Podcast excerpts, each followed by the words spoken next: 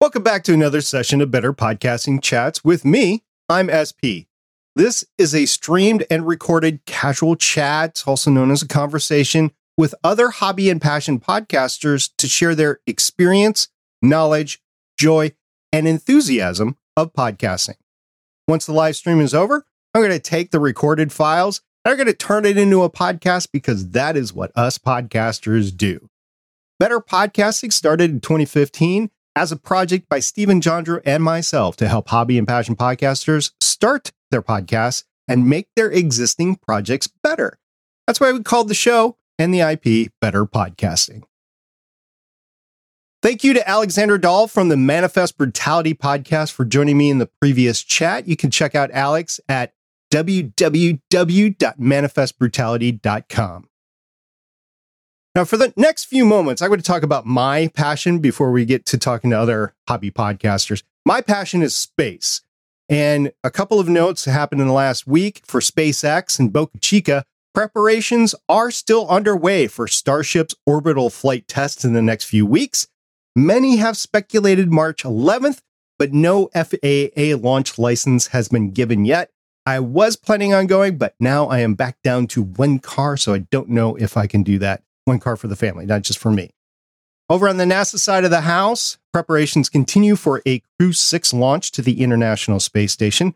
There was an aborted attempt launch Monday morning, February 26, 2023 at 1:55ish a.m., and it was due to a ground system issue.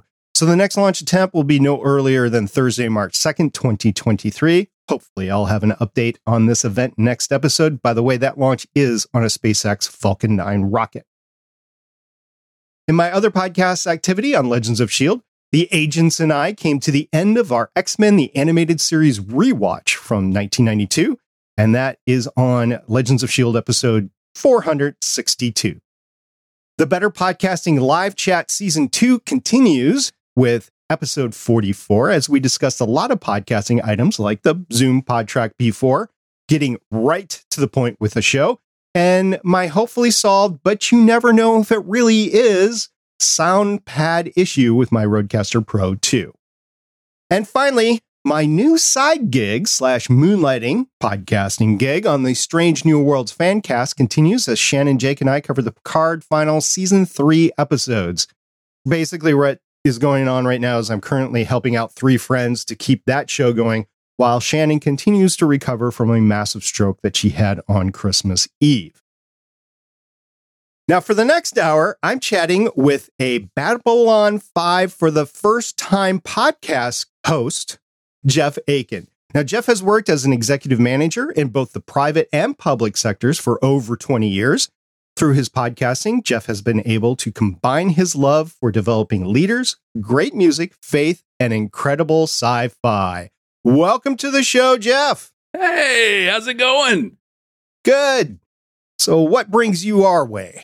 Well, you know, I love to podcast and I was sharing with this with you a little bit off mic, but you and Stephen were a big part of my podcast journey. When I decided I wanted to dive into podcasting, the first thing I realized was uh, I have to learn how to do this.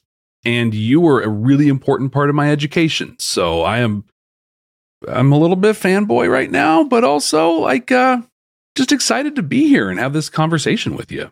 I'm excited to have a conversation with you because by everything I've heard so far on your show, you've turned out to be a great podcaster, and I take no responsibility for that whatsoever. You've done that all on your own, man. All on my own. Had you had nothing to do with it? No, nothing. No, nothing. No. You had a surprising amount to do, and I think for people that are watching or listening to this, like do your homework, right? Find cool people, get to know them, and learn cool things because like this is a craft, and it's a lot of fun when you know what you're doing. It's even a lot of fun when you don't. Sometimes you even use glue guns with this craft. Yeah. Yeah. And duct tape, a lot of prayers. Yeah. Not a lie. so, say you're in the grocery store and you happen to be listening to the show, your show on your phone, and somebody in line with you asks, you know, notice your phone and asks, hey, what do you listen to? How would you describe the Babylon 5 for the first time show to them? It's literally, we are two veteran Star Trek podcasters. My co host Brent and I both uh, have Star Trek podcasts on the side as well. So I'd say it's we're two veteran Star Trek podcasters that happened to never watch Babylon 5, And it's the blind leading the blank through this epic, epic sci fi series. Yeah, unfortunately, I was not able to be around at television when Babylon 5 was airing because I was decidedly out of the country, let's just put it that way. And so I never got a chance to watch it. And I keep on meaning to go back and rewatch it. So you guys are watching it. Is it streaming somewhere? It was. So, God, isn't the streaming game like kind of a, like it's horrible? It's awful. so the whole thing started because it was on HBO Max. And I liked, I'm one of those guys, I like to have a background TV show going on. The Office is always a good go to, right? For that.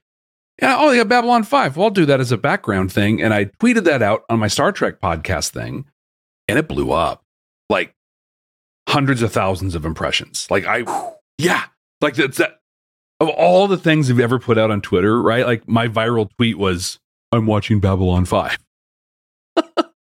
well, so I said, I said, hey, uh, there's probably something to this. And uh, decided to put a podcast together to kind of pull me through it. And so that's kind of how we dove in. But they just took it off of HBO back in January. So we had to lay, Oh. yeah, we had to lay money down for this thing. We had to like Uh. buy it on iTunes and iTunes. Yeah. Is that the only place? You can't get it on Amazon or Vudu or anybody you can get it. They it just got onto Tubi uh, Ah. here recently with ads. with? Got lots of commercials. Yeah. Yep. But on iTunes, it was super cheap for the entire uh, the entire series. It was like thirty bucks, and so I was like, "Yeah, we'll, we'll we'll do that." And it's just nice to be able to have it on my computer, have it on my phone, on my TV if I want. It was pretty convenient for thirty bucks. I couldn't say no. Yeah, I was watching Westworld, which is also an HBO thing. I got through the end of season two, and then like the next day, like that night, I stayed up to get through season two. I forget what day it was, but I heard that it was leaving, so I was trying to roll through it. And the next day, it was gone. I'm like, ah, I don't know what happens next. ah." So I haven't bought it anywhere because I've heard that Warner is trying to Warner Brothers is trying to sell the streaming rights somewhere, whether Yeah. it's Tubi, Roku, or somewhere. So I look forward to that. I don't look forward to uh, watching the ads while that's going. But it's not just HBO. Other places are doing the same thing, like Netflix and stuff. Like uh, I just heard not Curb Your Enthusiasm, but oh gosh, what's that other show that Netflix brought back uh, with the banana stand? There you can always Oh, the uh, Arrested Development. Arrested Development. Yeah. They're taking that off, including the seasons that were specifically produced for Netflix. So, Really? Yeah, everybody's looking for the almighty dollar right now in the streaming series. So in the streaming uh, networks, whatever Yeah. streaming services, whatever you want to call them. Anyway, so you're doing that for Babylon Five, and since you got such a outwelling of support on Twitter, I have to ask you. Were you trying to, was somebody trying to dox you or were you paying for promotion or this was literally the fan base out there that was craving this? It was literally the fan base. Like that was it. It was just, I mean, the tweets were amazing. They're like, finally, you found this thing. And people, other people saying, what? It's streaming? I haven't seen this in so long. I got to tell you, like, I, I'm a sci fi guy. If you're watching, you know, I've got, I have Star Trek tattoos up and down my arm. Love Star Wars.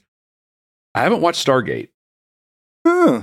It was, you know, until Don't until spoil it. other series came out, it was my favorite sci-fi series, Yeah. which is saying something. I mean, better than Battlestar Galactica, either one of them. Better than Star Trek: The Next Generation. It was Wow. easily the be- best one. And then The Expanse came along. I'm like, oh well, I can't compare the two. The Expanse is definitely, but Stargate SG One definitely easily one of the top sci-fi series out there. If you're enjoying Babylon Five. I have a hunch you're going to enjoy Stargate SG One when you get there. Yeah, we're gonna we're actually gonna watch that after we do Babylon Five.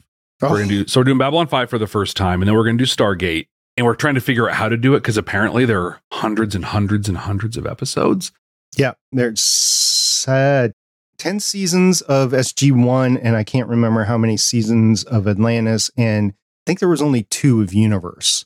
But yeah, you're talking 15, 17, 18 years, something like Yeah. that. Yeah, so we're probably gonna I don't know double up or do a couple drops a week or something on that one. But we also want to do Babylon Five for the second time because we're almost to the end of the second season, and it's uh, so obvious it's going to be an entirely different show. It's going to be kind of like Discovery's first season, right? Where like you watch it the first time and you're kind of like, I don't know what's happening.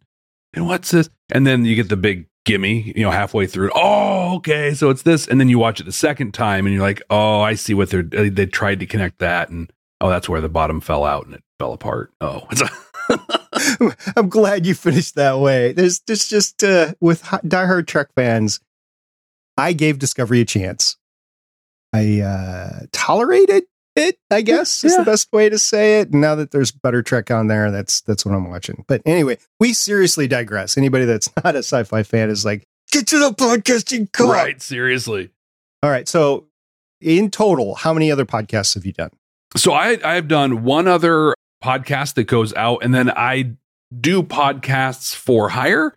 So like sales organizations will hire me to talk to the, you know, go talk to vendor X, whatever, and do a sales interview thing. And so I do um internal podcasts for those. And I've done done quite a few of those. I still do. I, there's one company that still do that, which is fantastic. Whatever keeps the bills coming in. And you started this when you said you were listening to better podcasting when you started. So it had to have been 2015 or later.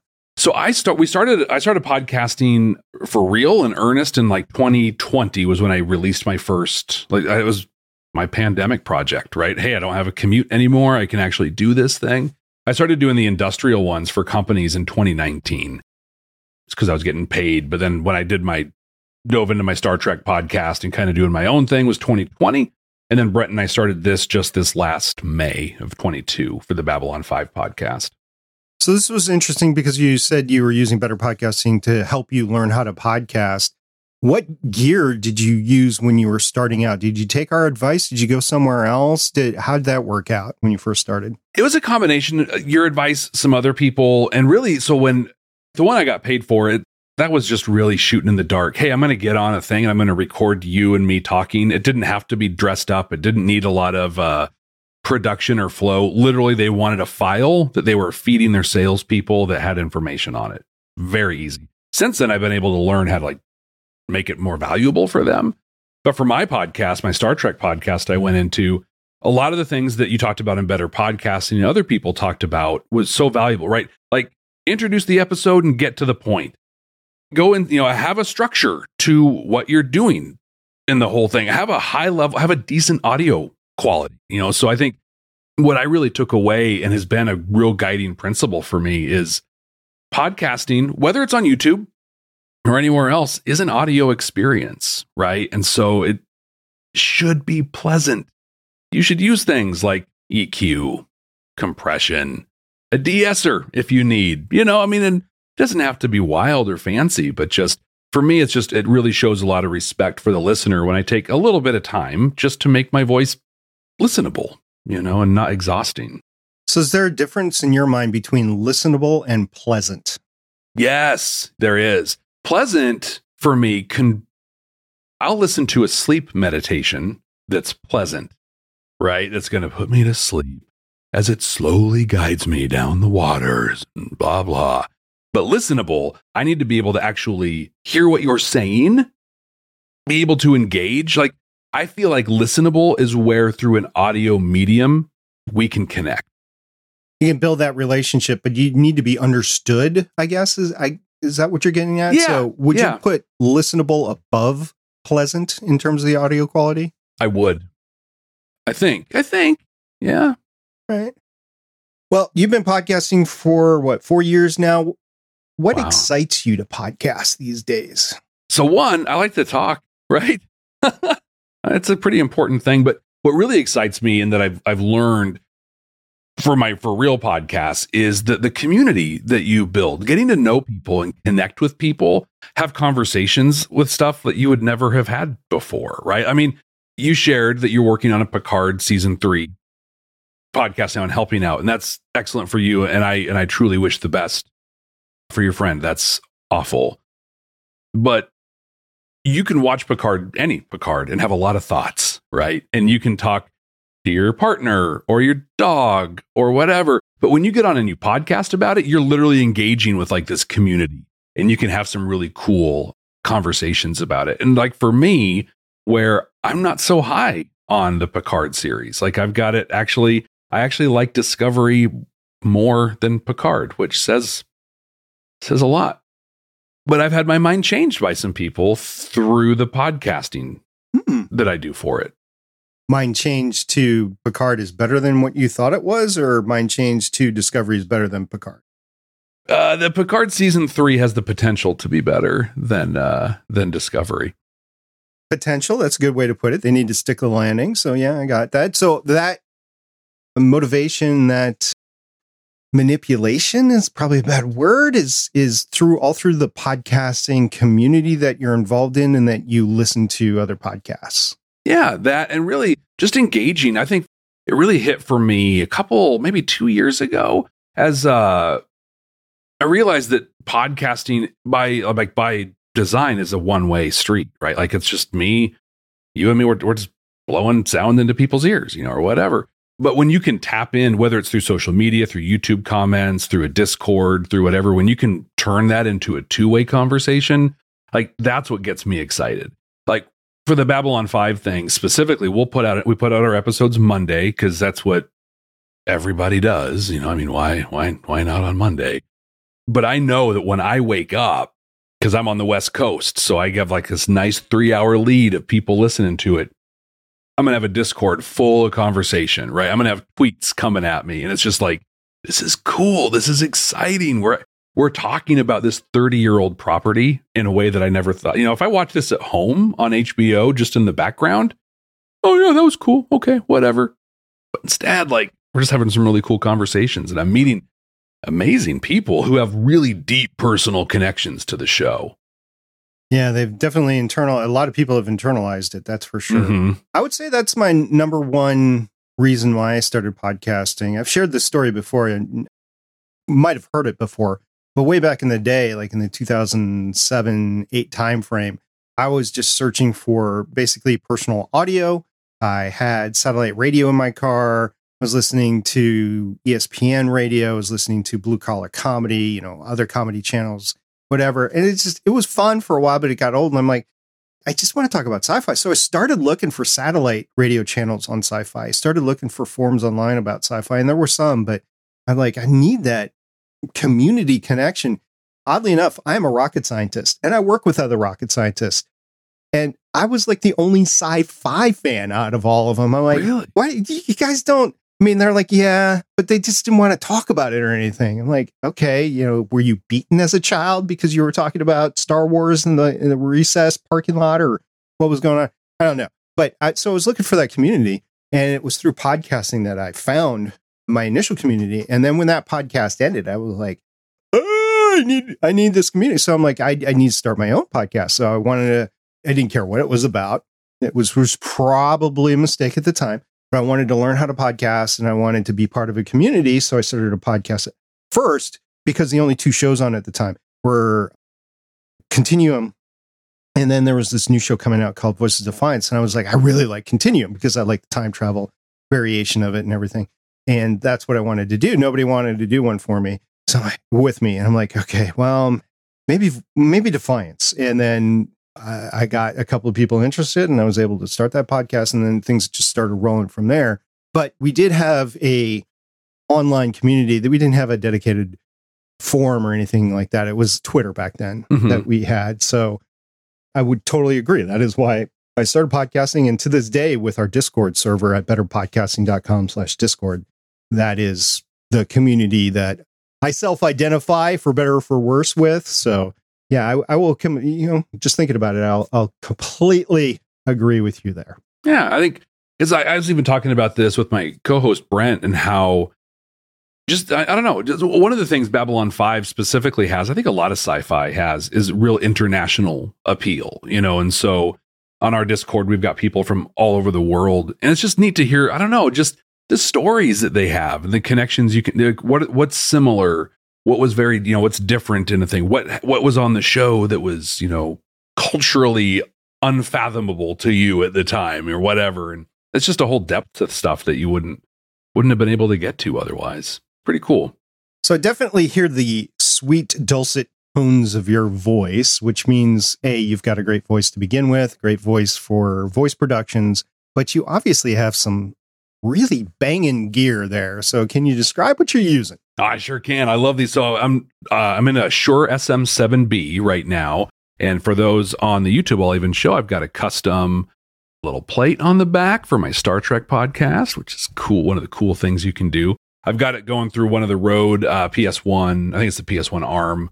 It's uh, very convenient. I'm running into a Rodecaster Pro, the original, uh, the OG Pro, which has worked very well for me. I'll tell you, when I first got it, it was probably about $550 more than what I needed worth worth of cool stuff. But since doing the Babylon 5 thing, we've started taking a lot more advantage of the uh, tools that it has. And then I have that running into an M1 MacBook Pro. And uh, for my camera, I'm using my iPhone using the Camo Cam app, which uh, is, is pretty pretty cool. Taking it in through India, I no doubt. So I've heard a lot of people talk about the custom plate on the back of different microphones. The SM7B is definitely one of them. How did you procure it? Did you order it? Did you self 3D print it? How did you come about it? So I ordered it. I was on Reddit, which is never how a good story starts, right? there I was. yeah, Reddit. I was on Reddit and I wasn't sure how I'd gotten there, how many days it had been. But uh, someone had posted just a picture. Hey, I'm making these custom mic plates. If you want one, hit me up. And so I was like, oh, that's super cool. They did it for like 18 bucks plus shipping. So it was like 22 bucks out of, out of pocket for the whole thing. I'm like, cool. And then he even messed up on one. He had it angled a little bit differently. So I got two for the, for the price of one. Cool. Yeah. Pretty cool. So you're recording on the Rodecaster Pro or that is funneling into your Mac and recording on something. That's funneling into the Mac. And so, like for Babylon 5, we use StreamYard for what we record on. My co host is in Florida, right? So we, we do that whole thing. We post to YouTube. So we pull down the video and I run that through Descript mostly to get the transcript and the subtitles on it, which I'll tell you, you want a fun thing, run a sci fi conversation through a transcript uh, generator. You might as well just type the whole thing yourself. it's like I run a Marvel podcast and I've looked at the transcript that Google gives me on the YouTube video. I'm like, no, that's not, no, no, no, no. Okay, whatever. Yeah. Like, oh, not using not, this. Oh, can't, can't say that. That is not the direction I want. Yeah, we run Descript. For the audio, I just pull down the files from StreamYard and uh, run them through iZotope RX 10 I've got right now just to do, um, you know, get rid of breaths and just do a little cleanup on it. And then I use Logic Pro as my DAW for editing. And I always tell people they hear this and they're like, "Oh my god, that's so much! Like, that's got to cost." So it, it is that that's that's high end stuff. I also do music production. As a, I used to do it prof- so well. Prof- I used to get paid to do it. Let me let me say that. I don't know if I'd go so far as to say I did it professionally, but people gave me money to do it, and so I have tools that are much more powerful than are necessary for doing this work. I would say if you're talking to hobby podcast, I'm old, so and I've established in my career, I've got a few discretionary dollars. I can afford stuff like that with hobbies for myself, and I know other people can afford much, much more. But I also know that hobby podcasts, or some of them are like straight out of high school into mm-hmm. college, and they're uh, recording in their dorm rooms or the library, or wherever they can. So they're looking for the like the cheapest thing. I, I'd say you can get a good ninety percent there using like free VSTs that you mm-hmm. can get online using free uh, DAWs or inexpensive DAWs like Audacity and Reaper and use those effects that are inherent in the services themselves as well as like the cheap or the inexpensive effects out there. You can do that.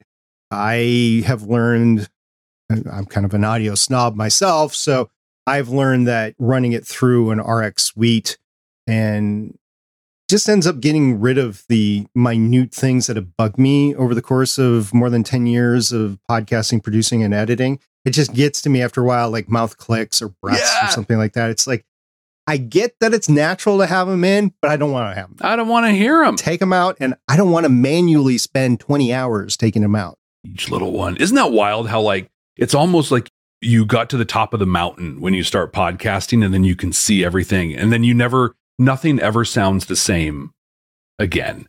I can't, I can't, like with mouth noises, I can't anymore. Well, just simple things like audio etiquette. And I know like the pandemic has happened and everybody has learned this or supposedly, but not in my work. But we do have VTCs. We just had one today.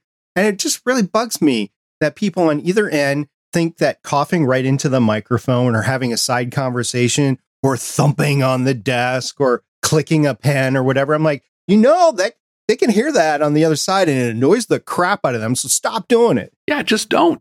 I've actually started having audio etiquette meetings for the rest of my team. Really? I'm like, okay, we're going to sit down and we're going to go over this. You know that thing you do when you're paging through your notebook right next to the microphone? No, you're not doing that again.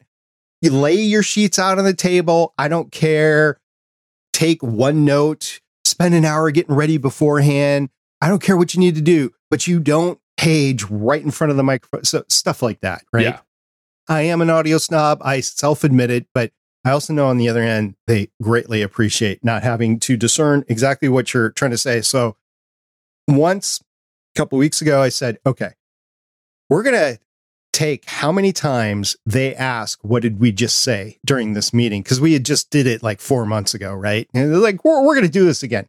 Not one time. Not hmm, one time. Time four months ago, like 20. This time, none. I'm like, success. Right. I win. I win.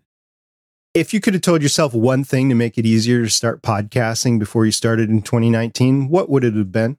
That prep pays off. I'll never forget my very first, like, I'm going to record my own episode, right? My podcast. It's my creation. I'm going to sit down. I'm going to record it. And, and I, and I do my Star Trek podcast. I still do it. It's still running, but it's just me. It's a solo thing that I do. And I put audio drops and clips from the episodes and stuff in there. So it's it's a heavily produced one. But I was like, I just had these bullet points. And I was I was like, I'm gonna stand up because I've done I've done some voice work before. And usually when you're in the studio, you're standing. So I'm like, I'm gonna stand, do it right here, and just have my bullet points. And I can't listen to that episode. like I go back sometimes, I'm like, I wonder how in like four seconds, and I'm like, nope, can't do it. I'm just rambling. And now, like, we will. So, like, for my Star Trek podcast, those run between 30 and 40 minutes. The Babylon 5 podcast, usually around an hour. Sometimes we go longer, sometimes a little shorter, but hour ish is kind of our target.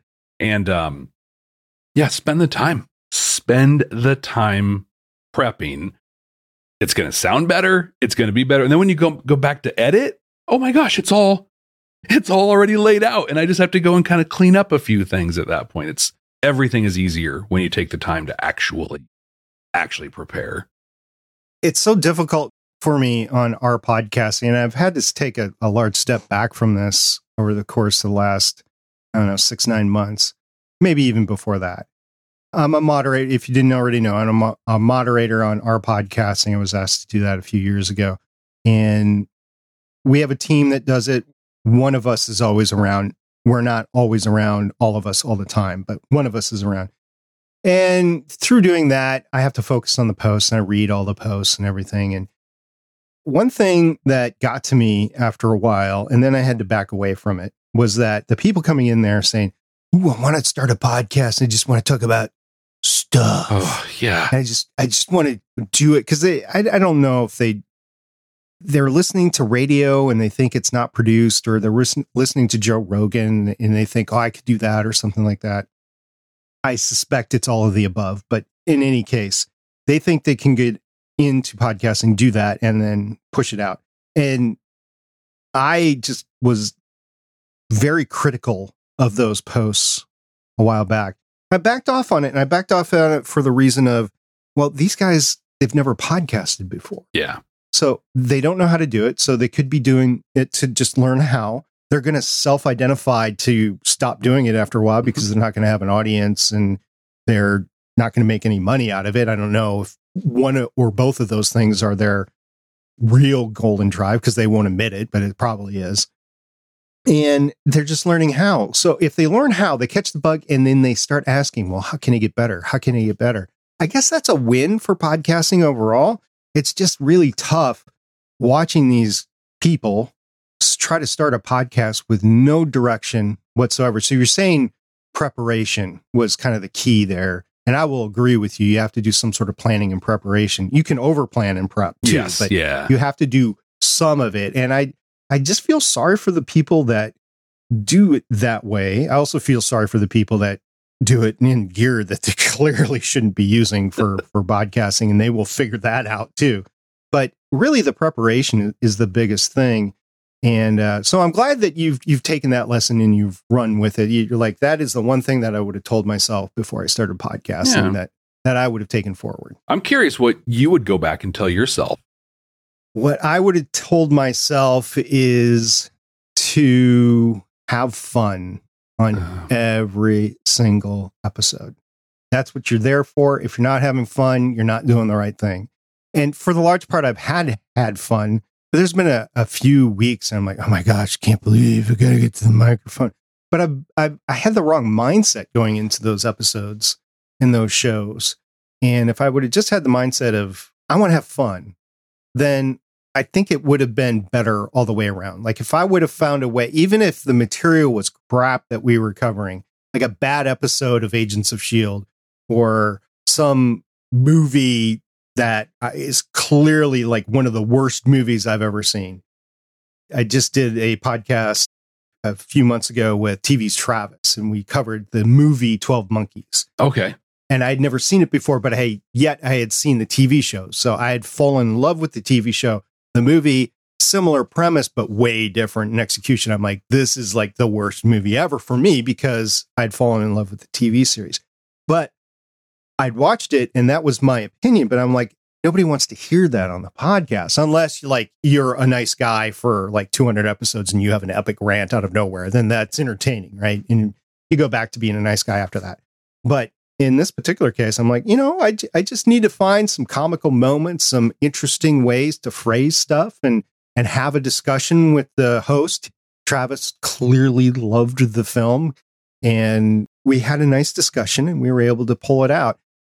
Myself of before I started podcasting, I don't know if I would approach the conversation that way. So that's why I would have told myself, make sure you have fun in every episode. Yeah, I like that because one of the things that that's really guided me in the last couple of years is whenever I do anything podcast related, I want to do something I would listen to. You know what I mean? And so that means like go into everything and have fun. I've done some interviews or I've been interviewed before where a couple minutes in you're just like, this is not working. where's the where's the exit door? And there's usually not one. And so it's just it's exactly that. Well, how can I pull some pieces out that make this fun? Hopefully for both of us, but at least for me. Because if I'm having fun, then the people that are tuning in to listen to me or who know me or whatever, they're going to have fun with it too. Aside from having a viral tweet out of nowhere, what are some of the other ways you've used to grow your show? So I, I for Babylon 5, this is so oh my gosh, this is the most wild story to me and I I don't know this is replicatable for people and that's why I feel bad kind of telling the story. I'm going to tell you the story of literally tripping and falling down a hill and then like landing in a pile of gold. Cuz that's what's happened with the Babylon 5 podcast. So I had the tweet go go go big. It took us about three, four weeks before we actually like, okay, we're good. We know how we're going to do this. We're going to get it out there. And so some of the momentum of that tweet died. I tried. Oh, I tried to go back. Like people who commented, I'm like, oh, hey, uh, here's the link. Here's the, oh, you drown in things and people don't care anymore. But the biggest thing that we did was we put it on YouTube and it was a total like we use StreamYard and StreamYard captures the video when you do it. And so we were just going to capture the audio and just edit that and throw it out there. And we're like, hey, you know, if we get 100, 150 people to listen to this thing, like it's Babylon 5, who's who's going to listen to this? You know, that'll be great. It'll be fun for us and get us through it. We put it on YouTube and that was the magic sauce. For some reason, people wanted to watch two middle aged dudes talk about a 30 year old show. And the comments started coming in. And then tweets started coming in from the things. And we made it a point early on to respond to every single one of those. Now that's become untenable. We can't keep that up anymore. On YouTube, we get 1,500 to 3,000 views for every episode. We're getting close to a thousand downloads for every episode of the audio. I mean, it, it's wild how much it's grown. We haven't paid any money for advertising. We've done some ad swaps with other podcasts where we have a little 30 second and then uh, and then we'll play their 30 second piece. The Babylon 5 podcast community, we actually call ourselves the League of Non-Aligned Podcasts. And if you're into Babylon 5, that means something to you. It didn't to us early on, but now it does. But we'll actually every now and again come together about I think it's like seven or eight different podcasts that come together and we'll do like one mega episode where we talk about a thing and all kind of highlight each other. But really the the the thing that we've done for Babylon 5 is to just interact with the people that are listening and develop personal relationships that, you know, kind of matter. I follow a few channels, one of which is car related, so it's almost applicable, but not really called um, Vice Grip Garage. Okay. So this guy started off in uh, Minnesota, Wisconsin. He would take old cars, like dilapidated cars, out of fields, out of snowbanks, and he would uh, make them drivable. And then he would send them on their way, sell them to somebody. He wouldn't keep them as projects. He wouldn't make them pristine. He would just save them from the rust acres, sort of thing. He was very personable. He connected with everybody for a while, and he is an example. I, I, have a few other examples that I could throw out there, but he's an example where eventually his audience got too big, where he was incapable of connecting with everybody. He used to have live chats, kind of like what we're doing here, but with his audience, yeah. not his regular content. And he'd bring out everybody up to speed of what was going on. He'd open fan mail and stuff like that. It's been a long time since he's done that, or at least since I know that he's done that. But he had to stop Yet there are still a lot of interactions that happen on his social media and on his YouTube channel. And obviously what's happened is his wife initially, and then I think they hired somebody to come in and, and have those interactions. I've, I've seen that on other channels as well. When that skips over to that point, it becomes less personable. It becomes more about the content. Is it entertaining? Is it engaging? Because you can't make those relationships anymore as a hobby podcaster, I think we uh, need to maintain those relationships first and foremost, because very, very few of us will get to the point where we will not be able to do that anymore. Mm-hmm. And when that happens, it's sad to me because you lose that one to one connection, which made the experience so great to begin with. Yeah. On, on YouTube, we like there was this this progression that kind of happened where we were commenting with everybody all the time and getting into threads and conversations and it just grew too big. And so we had to start choosing kind of like who we were engaging with. And I, I made it a point to go in two or three days after an episode would drop and catch the people who were new or, you know, oh, hey, you're new. This is great. Oh, yeah. Cool comment. Oh, yeah. Thanks for this. We actually, you know, we, we learned that thing about the show here later. Welcome to the community. That's part of what prompted us to start our Discord but it's a little more focused and people can actually at you, you know, and you're like, oh, okay, so this is an actual thing. We have a person who stepped up to moderate the Discord for us, which was, oh, they are such a gift. Um, you know, they did all the Discord magic that you do. I don't, I don't know that, that. Mia that you talked about. Mia, yeah, yeah, she is ooh, incredible. We had put out through our, I think it was on our YouTube. We had put out a post of just like, hey, does anybody this and Nia, we'd been interacting with for a long time on both Twitter and YouTube. And so when she came forward, we we had a call with her and got to know her, and she what, said things I didn't understand because I don't know Discord. And I'm like, oh yeah, it sounds sounds right. Okay. yeah, yeah, you could do that. Yeah. yeah, it's neat. It's neat. Yeah, there's good things and bad things about that. The bad things is if you if the, the people that come on board and and start steering the community in a bad direction, you actually have to come in and take the reins.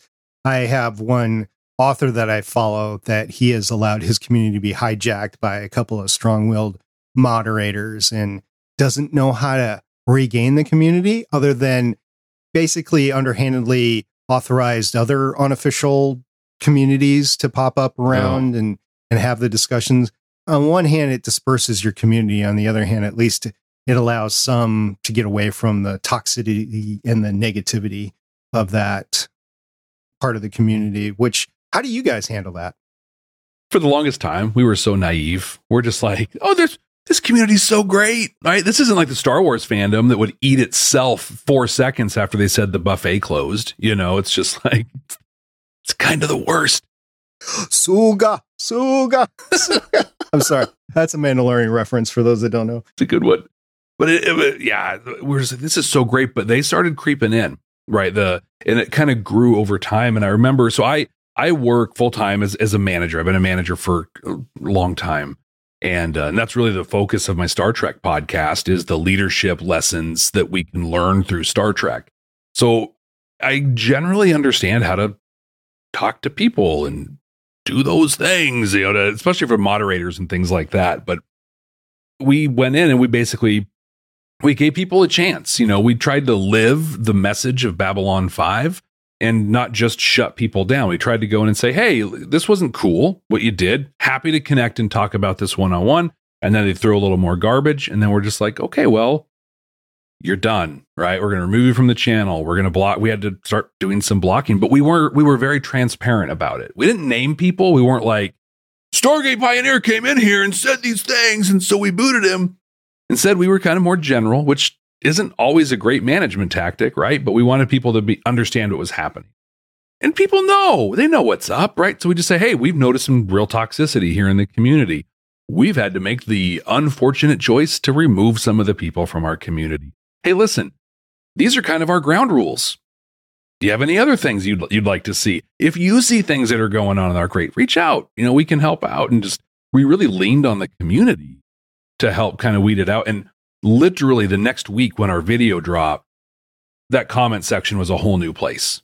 Like it was just it was so refreshing to go in there again. It's like, look at that. You take out the no, no person is garbage, but you take out the trash and uh, you know, it cleans up and then people want to be there again. And then some more will come, but we'll be transparent about that when it happens. And sometimes on YouTube, it's bots that come in and, and everything. I'll give you an example over on the Andrew Scott podcastage Discord server. I'm also a moderator from way back when. I just have never removed myself, but I, I do come in and moderate from time to time. And they have very set steps that they will take from kicking and banning and stuff like that over there on uh, how to get rid of somebody and then how do you delete all their posts and stuff like that uh, just to get rid of it. So some conversations stop making sense, but at the same time, you remove the toxicity that used to be there. So completely understand that. The other thing that I wanted to ask you about your YouTube usage, since you obviously have broken some sort of algorithm to get really noticed by a lot of people, is did you do anything special? Did you use hashtags in a certain way? Did you use time codes? Did you not use time codes? What exactly are you doing on YouTube that you think is attributing to your success? So we did nothing. So Brent, my co-host, has a little bit of a background with YouTube. He had a or has a Tampa Bay Buccaneers podcast that was wildly successful. He actually had credentials from the NFL. I'm so sorry. I'm I'm sorry. I know. I'm so sorry. It's you know, I got respect. He was he was a fan before Tom Brady. He's going to be a fan after. That's that's real, right? And, okay. Was he a fan when they were part of the NFC North? Yes. In fact, we had a, we were talking about that a little while ago because I'm a Seahawks guy and uh, I, I, understand the NFC. I'm a lot more comfortable with the NFC. So he's he's old school. Like he's okay. Well, that is old school. Yeah. Yeah. Okay. He's he's legit. You know, and and he put together a great podcast, but YouTube was one of their you know, big. So he, he understood some of this stuff. But when we started our podcast, I agreed like a moron that I'll take all the editing on. Like, I just want to do this. I just need a co host. We've since uh, reevaluated the distribution of duties uh, since then, but I didn't know anything about YouTube. So literally, I was uploading a video, I was titling it the name of the episode, our name, and the episode title, and then uh, basically what I had in my show notes for the audio. I was just replicating what was there. And then he came in because we started. I remember we would text each other and we're like, oh my gosh, 180 people watched this. And then next week, oh my gosh, 340 people. Like it was doubling week after week for this little period. And it's like, oh my. And he's like, I got to go in and clean up your YouTube. so we went in, and one of the things we do is we do use tags in, and I, a lot of people tell you to not use them. I'm not here telling you to use them. All I know is we started using them and we started seeing more growth. How many do you use? Do you put them on the top or the bottom of the show notes? So we put them in the tags section in okay. YouTube. Yeah. So uh, what you see we actually recently Warner Brothers got pretty draconian in their copyright rules as they were in that whole Discovery buyout, the stuff that was going on with HBO and Warner and and Discovery, and they were shutting. I mean, we we got copyright notices every week, and so and we weren't even like we weren't even using material from it. Just it was the name kind of a thing, and there reaction videos right that show the stuff that were getting shut down, and so we changed our verbiage and we used some of that boilerplate, you know, fair use stuff that you see out there and whatever. So it's our our notes in there are pretty lengthy, but they're very much, hey, this is all like we're just doing commentary on a thing and it's cool with a little blurb at the top that talks about what we're talking about. So you don't have to see all that stuff. In the when you're setting the video up and uploading it, we do tags. We do quite a few. I think you can fit like 50 or something in there. I don't even know, but we hit almost all of them and Brent is really good about going in in the YouTube analytics. You can see what people search and they land on you. And so we've been trying to like pull some of those into our tags. And then we put decent thumbnails up. Like we try, like it's fun watching like what we did in the first season and then what we're doing now in the second season. And we're setting up now for the third season that starts here. And I think, I think next month we start into the third season. We have a new format for the thumbnails, but the thumbnails I think are a pretty important thing as well. I say that, and there's like some some of them do nothing, and they have like massive view counts. So I, it's like I'm not an expert in any way. Like again, we fell down a hill and happened to hit something pretty good with this one. Did you do anything special for promotion? No. Okay. Yeah. Content is king. Apparently, well, some sometimes, sometimes it is. I think you know what, what, what when we talk about it and I reflect on it. I think part of it is just hitting a content starved fandom. When we decided to start the podcast, we we did that prerequisite search, right? Go to Apple Podcasts and say search your thing and see how many things come up and what the what the niche kind of looks like. And there were six six podcasts, none of them were were active. And we were like, "Sweet." Yeah, that was the one of the big things with Defiance. There were there was two other podcasts. One had done like two episodes, three episodes, and quit. The other one did like a season, season and a half, and then quit. I don't know why they quit. Actually, we did a combined episode with them at one point, but they quit. So at the end, it was just us, and we got all the fans coming to just us. Mm-hmm. You know, the, the, there wasn't that many fans. It wasn't like it was Game of Thrones or anything, but it was a big sci-fi show at the time. It was their premiere show, so we got a lot of, of people coming in on that. And at the end, we were able to uh, interview the showrunner. Mm. And that was amazing because he was able to come in and say what his vision was going forward if he was going to get another season. And how would you go forward from this? Because it, it, it ended, but it didn't officially, you know, like definitively right. end. You could see it going out. They were going to kill a couple of characters off in the final couple episodes, but sci-fi came back and said, no, don't do this, don't do this. So they didn't. And that left the door open. So we're like, okay, where would this have gone? And the guy came on and he was telling us all that. And because of that, to this day, our podcast episode, which is still available, is the only place where you can find that from quote unquote the horse's mouth. So it was a case where I'm not sure why there were only three podcasts on it at the time. I haven't checked to see if there's been rewatch podcasts on it or, or whatever. But we got to interview most of the cast and the crew. We definitely got the showrunner at the end. So finding that starved fandom, so to speak, is definitely a key. Like I have a Marvel podcast. It was one of the first Marvel podcasts on the MCU, not the first Marvel podcast, but it was yeah. Agents of Shield uh, focused podcast. It was one of the first podcasts on it. Because of that, we had a lot of audience from the beginning, and since then, of course, there's hundreds of Marvel fan podcasts. So it's a little bit more difficult to get that lightning in a bottle traction. So, from those two perspectives, I will say if you can find something you're passionate about that not a lot of other people are talking about, and your key is to have a large audience, that's one of your goals, which I that doesn't necessarily have to be a goal, but if mm-hmm. that is one of your goals, I think you need that combination because you're not going to jump into like if you were today to start a Marvel podcast, you probably bring along a lot of your audience from your Babylon 5 mm-hmm. fandom, but they'd peter out after a while and you wouldn't really get a lot of new people because like i said there's hundreds of other podcasts out there so it's you'd have to decide to do something else some some other things i, I would say mr rogers podcast but i'm sure there's got to be a dozen of those out there there's so too. much of everything like it's it's wild like for my star trek podcast that was the exercise i went through is what podcast do i want to do and the first thing i wanted to do was a star trek podcast and i looked and i'm like yeah the world doesn't need another one we're good like that box is checked they're out there leadership. Let me look at that. Oh my gosh, Tony Robbins has a podcast. They're good. Like there you go. And it was it was a meeting I had where I mean you've had this meeting I'm sure where you're like, didn't we already talk about this? Didn't we already make these decisions? Why are we? And I I, I freaked out and I was like, I want meetings like Captain Kirk has meetings. Like what's going on? And that's where I realized, oh, I can combine these two things, Star Trek and leadership. And I think kind of to that earlier point you were making around like we're just going to be a couple dudes talking about stuff.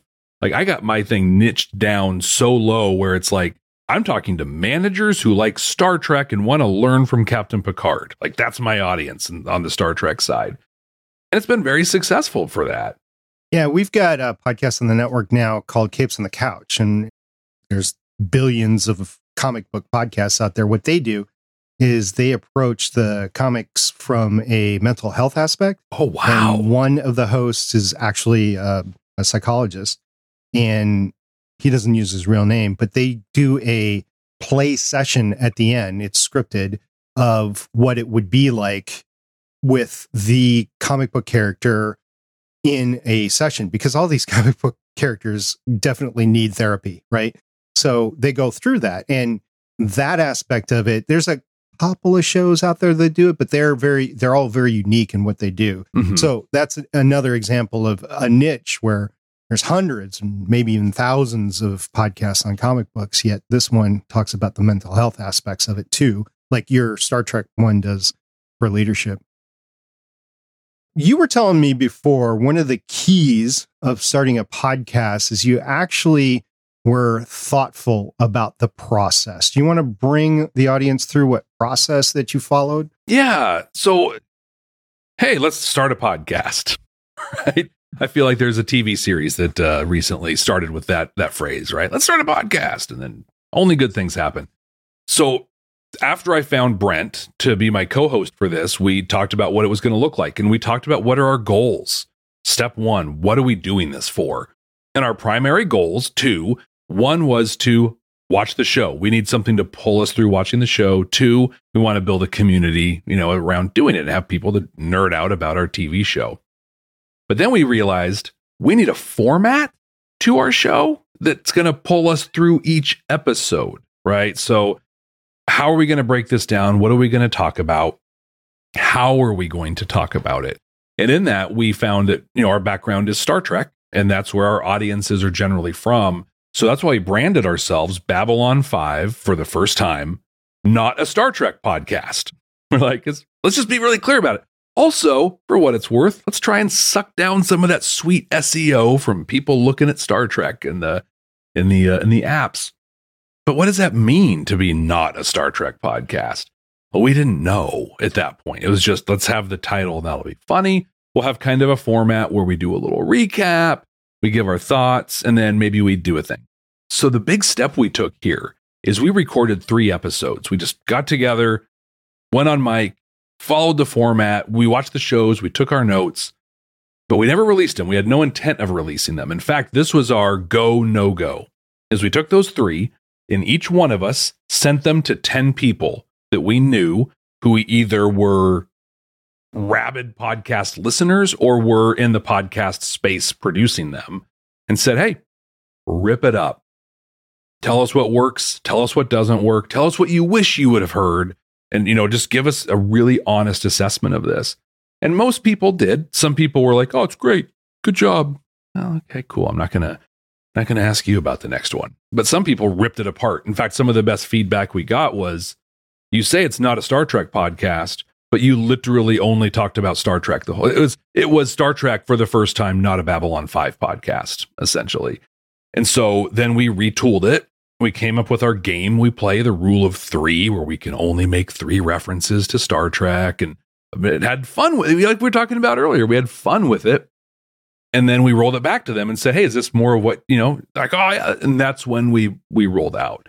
So we were planful in like putting together a format. We went and got feedback and then and then we applied that feedback and went from there. And then and that's an ongoing process. We have a we've done it twice now as we're getting ready to go into the third season, but we're gonna at each season break, there's five seasons of Babylon 5. At each break, we're gonna retool parts of it, right? Some of it will be aesthetics that we do.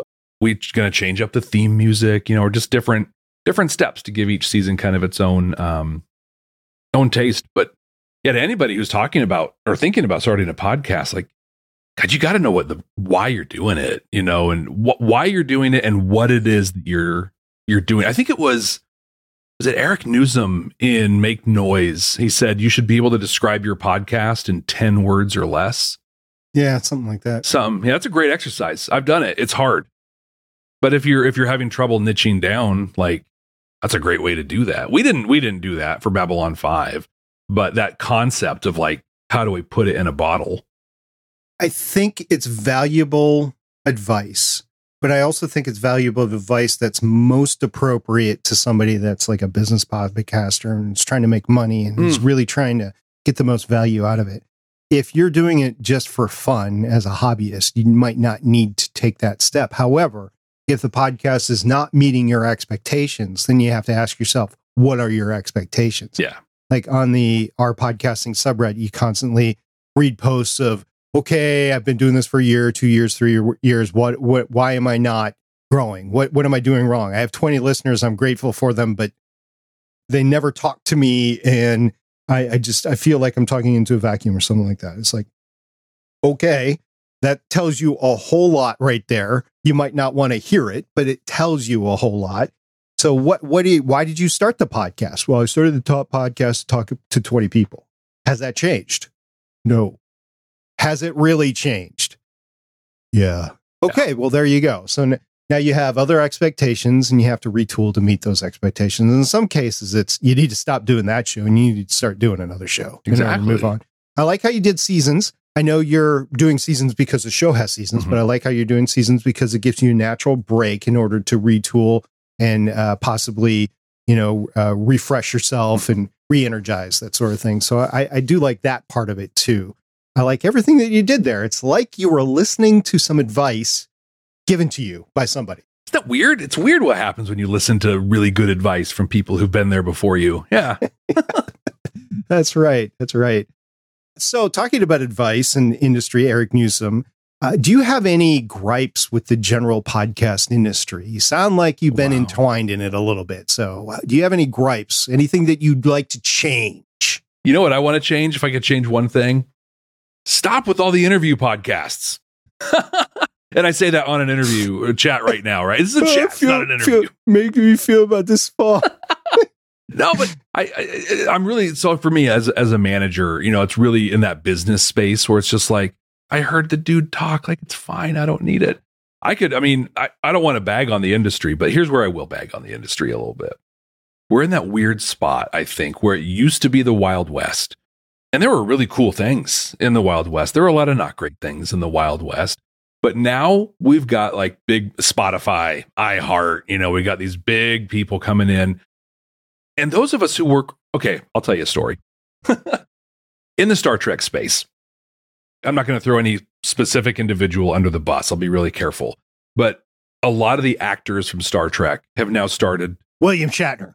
Yeah, I know. He doesn't have a podcast. I will throw him under the bus, so he'll never hear what I say. So it's probably yeah, that's fine. right. He isn't he the one that said I will never be on a, a, anybody else's podcast. He was on somebody else's podcast just as a personal favor, mm-hmm. like he knew them personally, but that was it. That was it. Okay. Yep. Yeah, and he's like, no. But quite a few of them have started their own podcast. Some are, are rewatch, some are this, whatever. Good for them. That's great.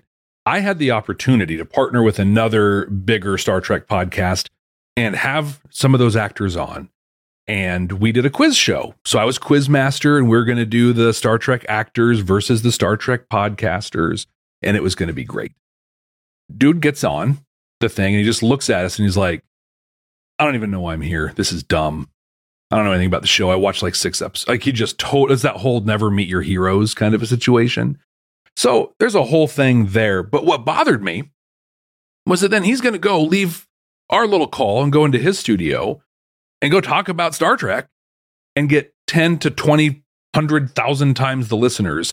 Those of us who are here, like really working hard, you know, to create a thing. And I mean, here I am just whining out into the void about like, it's not, it's not fair. It's not fair. But I think I think things are changing. You know, we're seeing a lot of those kind of celebrity led podcasts fizzle and go away because they don't have the substance that a lot of us hobbyists out there have because we care, right? Like we love these properties. We love the things we're talking about and we really care about them. Yeah, and there's celebrities that have or people that have been involved in the projects that are, are really good, like Ty and That Guy over on the expanse. Mm-hmm. That's a really good podcast. It's entertaining. They know what they're talking about. They really love the industry as a whole and they love producing everything. And that's a fun one to listen to. But if I would listen to a podcast, because I've heard some of their their co-stars and whatever on introspective interviews and even interviews on that show, and I'm like, you would not be a good host. No, you would no. just- don't I do not want to hear you. Just be you're not en- as a person. You're not engaging, and I needed somebody that's engaging as a host. So okay, Yeah. okay, never meet your heroes, or the and the industry is changing. So, and just be engaging and entertaining and provide value, and, and that's that's good, right? Yeah, you'll be fine. It'll all be good. Yeah. So you've been podcasting for four years. You must have had a lot of fun moments or great moments. If you had to choose one, it doesn't have to be your favorite, doesn't have to be the one, just the one that pops your mind right now. What is one favorite moment of your shows over the time that you've been doing it?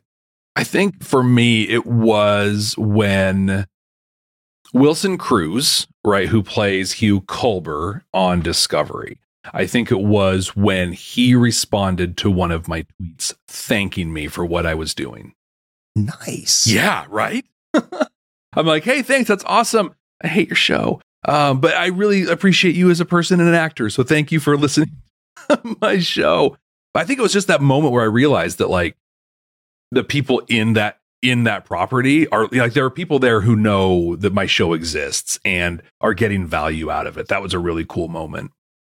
Yeah, not not to do an end here, but you just reminded me of I had two very similar experiences, one on the Voices of Defiance one on Starling Tribune.